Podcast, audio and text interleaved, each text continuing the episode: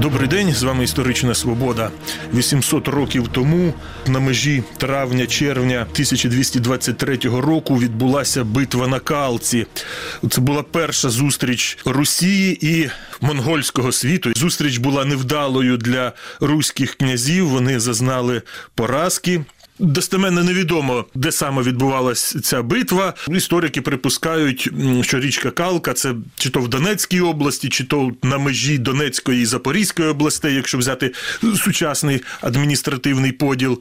Більше про те, як це все відбувалося, до яких наслідків призвело, ми будемо говорити із істориком-медієвістом Вадимом Арістовим. Вадиме, доброго дня. Добрий день. Наскільки відомо з історичних джерел руських князів, то їх попросили половці. Мовляв, на нас напали монголи, допоможіть нам. Ну це я так спрощено. З цього приводу два питання. Невже настільки близькими були відносини руських князів і половецьких, що от руські одразу, як то кажуть зараз, вписалися за половців? І чи можна було б уникнути зіткнення Росії з монголами, якби руські князі відмовили половцям? Відносини були справді дуже близькими на той момент. Е, Вже більше ніж 100 років тривали шлюбні е, контакти між е, руськими княжими родинами і половецькими. І на той момент один з провідних половецьких князів Котян був тестем Галицького тодішнього князя Мстислава Мстиславича або Мстислава Ударного. І власне Котян звернувся до Мстислава Галицького з проханням допомогти як до свого близького родича, як до свого зятя, власне. А, Мстислав своєю чергою звернувся до інших князів, зокрема до Київського, е, Чернігівського, ну і до і до решти, хто відгукнеться. І далі було ухвалено рішення допомогти е, половцям. Е, До речі, цікаво, що на чолі походу стояли троє князів: е, Галицький, Київський і е, Чернігівський, і всі вони носили однакове ім'я Мстислав. А чи можна було уникнути, коли вони вже погодилися допомогти половцям, то вже це було не уникненне. А чи могли вони відмовити половцям знов таки, е, враховуючи цю давню історію стосунків, враховуючи те, що вони вже е, 150 чи навіть майже 200 років були найближчими сусідами, ну це дуже складно уявити. Е, Це образити е, і сусіда, е, і для декого е, родинного партнера, і просто грізну силу, та бо раптом у монголів би нічого не вийшло, а половці б образилися. Тому особливо варіантів е, тут не було. Ну, але там же ще і Смоленський князь, і Туровопінський. Здається, ну де Смоленськ, а де ті монголи при Азов'ї? От яке діло Смоленському князю до того, що там в Приазов'ї? Чого він там вписувався? Річ у тому, що в Києві тоді сидів князь Мстислав Романович, рід чи клан якого володів Смоленською землею. Тобто, це так би мовити, Києво-Смоленський клан. Нам зараз. Це трохи важко е, уявити, бо Смоленська область ми знаємо в складі якої держави тепер. А тоді е, ці е, тяжіння між різними землями Східної Європи влаштовувалися трошки по-іншому. І Смоленськ на той момент був доволі тісно пов'язаний з Києвом не тільки тому, що обидва міста стоять на Дніпрі, а і через те, що е, цей клан, різні його представники тримали і Київ, і Смоленськ.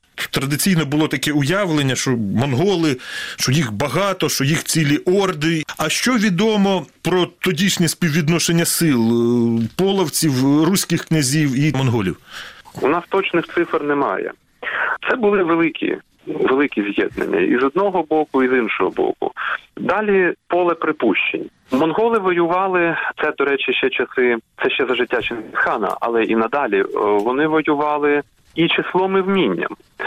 У них була жорстка е, військова дисципліна, е, дуже добре розроблена тактика, і на чолі саме цього походу стояли досвідчені воєначальники, і е, їхнє військо е, було добре організованим, е, добре дисциплінованим. Натомість інша сторона це було різношерстне військо. Русько-половецьке Е, це фактично були окремі загони різних князів. Вони не були об'єднані в єдину структуру, як це було у монголів, і це далося в знаки. оскільки фактично те, що ми називаємо битвою на калці, відбувалося як серія більших чи менших зіткнень або менших і більших битв. Причому в цих битвах не брали участь одразу всі князі, всі їхні війська. Те, що вони діяли нарізно, е, стало доволі очевидним чинником поразки. Крім того, що князі діяли нарізно, е, половці теж мали свою думку, і е, в одному з описів цієї битви ми бачимо. Дещо дуже знайоме з битви під Берестечком, та коли, як ми пригадуємо, татари побігли, потоптали козацькі ряди, так само і тут в певний момент половці побігли і внесли сум'яття у, у руське військо. Після головної поразки, початку втечі частини руських військ, далі вже монголи фактично добивали оці окремі війська різних князів. Давня така традиція малює, що монголів були орди багаточисельні. А зараз є такі припущення, що їх не могло бути багато, бо не аж така тоді була хороша тилова служба, і великі орди, багаточисельні армії. Ну просто не було чим прогодувати. Так, ви, ви маєте рацію. Якщо говорити вже про пізніший похід Батия, то так справді зараз цю чисельність знов таки дуже орієнтовно, але визначають як декілька десятків тисяч осіб.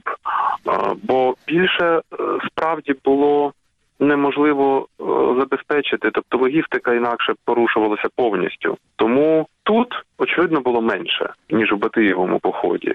Ну і так само з іншого боку. Це е, щоб ми зрозуміли порядок чисел. Це не були сотні тисяч, це, це були тисячі але не сотні. І у випадку калки я підозрюю, що навіть не десятки тисяч. Тоді монголи, наскільки це ті самі монголи, яких ми знаємо зараз, які живуть в Монголії? Ну, основа е, цього війська, основа е, імперії Чингісхана, це, були справді монголи, але як і будь-які кочові держави, вони мали дуже потужний інтеграційний е, потенціал. Вони одразу приймали завойованих чи підкорених в свої лави, або багато степових груп могли і просто вливатися, бачачи цю потугу. От тому говорячи не не про цей похід, а вже пізніше про е, Батиєву навалу, цей західний похід е, на Русі Центральну Європу, то там вже е, брали участь не тільки власне монгольські війська, а і багато інших людей, загонів, яких вони як сніжний ком підбирали по дорозі. На боці монголів на калці згадуються такі люди, як бродники, їхній воєвода Плоскиня. Ну ніби слов'янське, ніби таке у нього прізвисько. Що це за бродники? Це дуже цікаві люди. Схоже, що е, це були в основі своїй е, слов'яни. Е, причому оскільки українські землі е, ну від від Галичини там до до Курщини вони якраз лежать от на на цьому степовому рубежі, то е, схоже, що основна маса була вихідці звідси. От в основі своїй українські слов'яни, скажімо так, які е, переселялися в степ і займалися там якимись степовими. Чи промислами, чи розбоєм, радше і тим, і тим. Тобто можна вважати, що е, ті історики мають рацію, які вбачають в бродниках е, попередників козаків чи таке собі протокозацтво.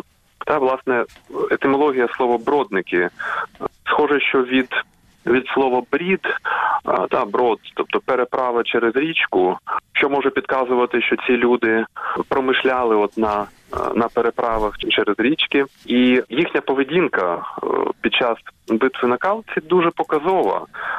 Вони стають на бік степовиків, причому сильніших степовиків, а не на бік, здавалось би, своїх етнічних родичів. Ну, судячи з того, що Плоскиня там хрест цілував, то він був християнин, як і руські князі, так? Так, ну якщо якщо це були вихідці звідси, то то так, очевидно. Треба ще додати, що на той момент е, християнство почало поширюватися вже і серед половців, зокрема серед половецької еліти.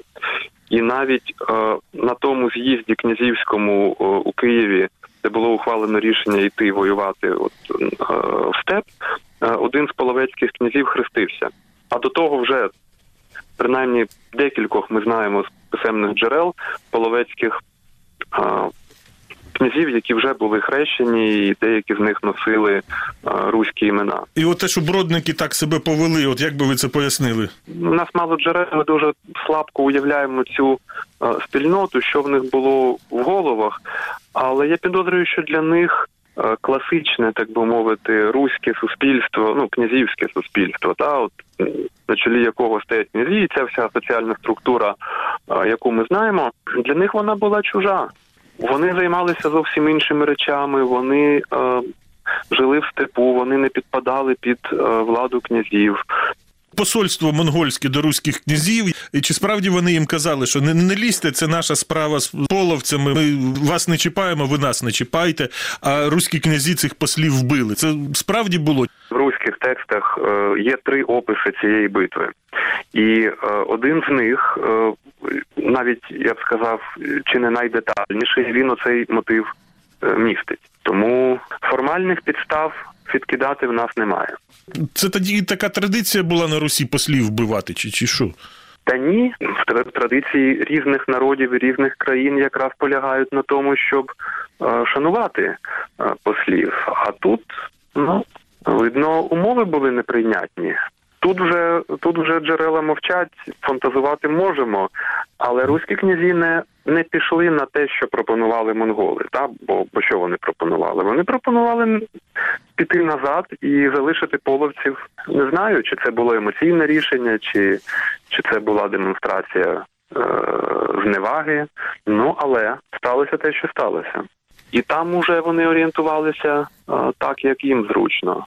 Відомо, що монголи стратили в такий жорстокий спосіб полонених князів. На них поклали дошки і влаштували святкування своєї перемоги. Ну і так їх е, задусили. Така жорстокість. Це вони таким чином відплатили за страту своїх послів, чи це взагалі така жорстокість була їм притаманна? Е, Цілком можливо, що, е, що це була помста. Е, У нас є різні приклади, як монголи поводилися з завойованими. В Середній Азії, в Центральній Азії там є приклади, коли міста знищували під корінь.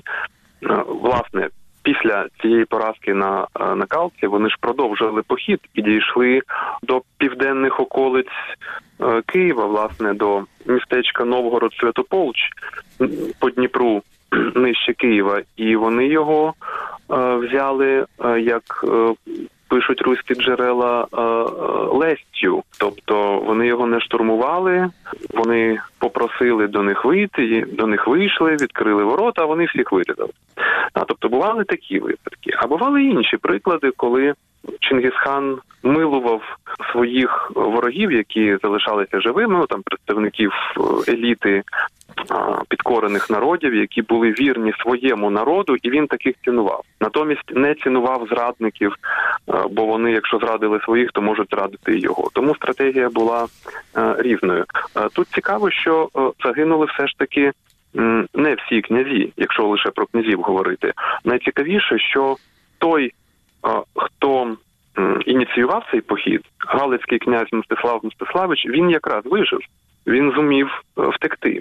А разом з ним його зять Данило Романович, який в майбутньому стане королем. Ну а, а київський князь, Чернігівський і багато інших дрібніших вони там загинули. Мені один історик казав, що Данило Романович він там на калці був молодий, йому десь 21-22 роки. І він після цієї битви уникав в бою зустрічатися з монголами. Взагалі, він з іншими багато там з ким воював, там і з поляками, і з угорцями, і з іншими руськими князями. Але от з монголами він в двобої уникав після калки зустрічатися. Це справді так? А, Ну він від них бігав як тільки міг.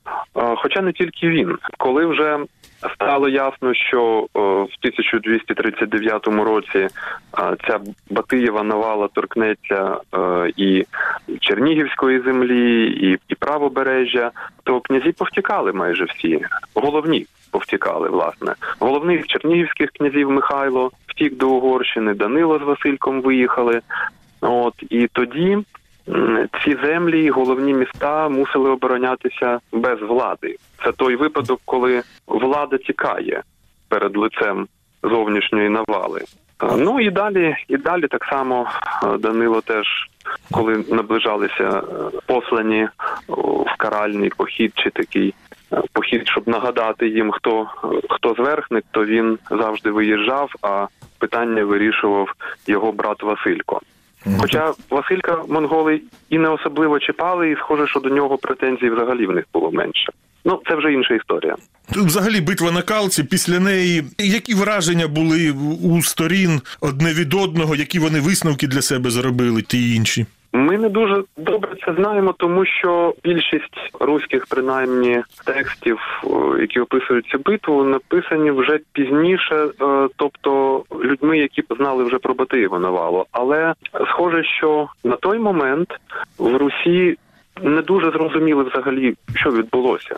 Ну тобто, не дуже зрозуміли, хто це такі, бо вони прийшли ніби невідомо звідки, і так само загадково пішли. І ніхто не думав, що це знов повернеться.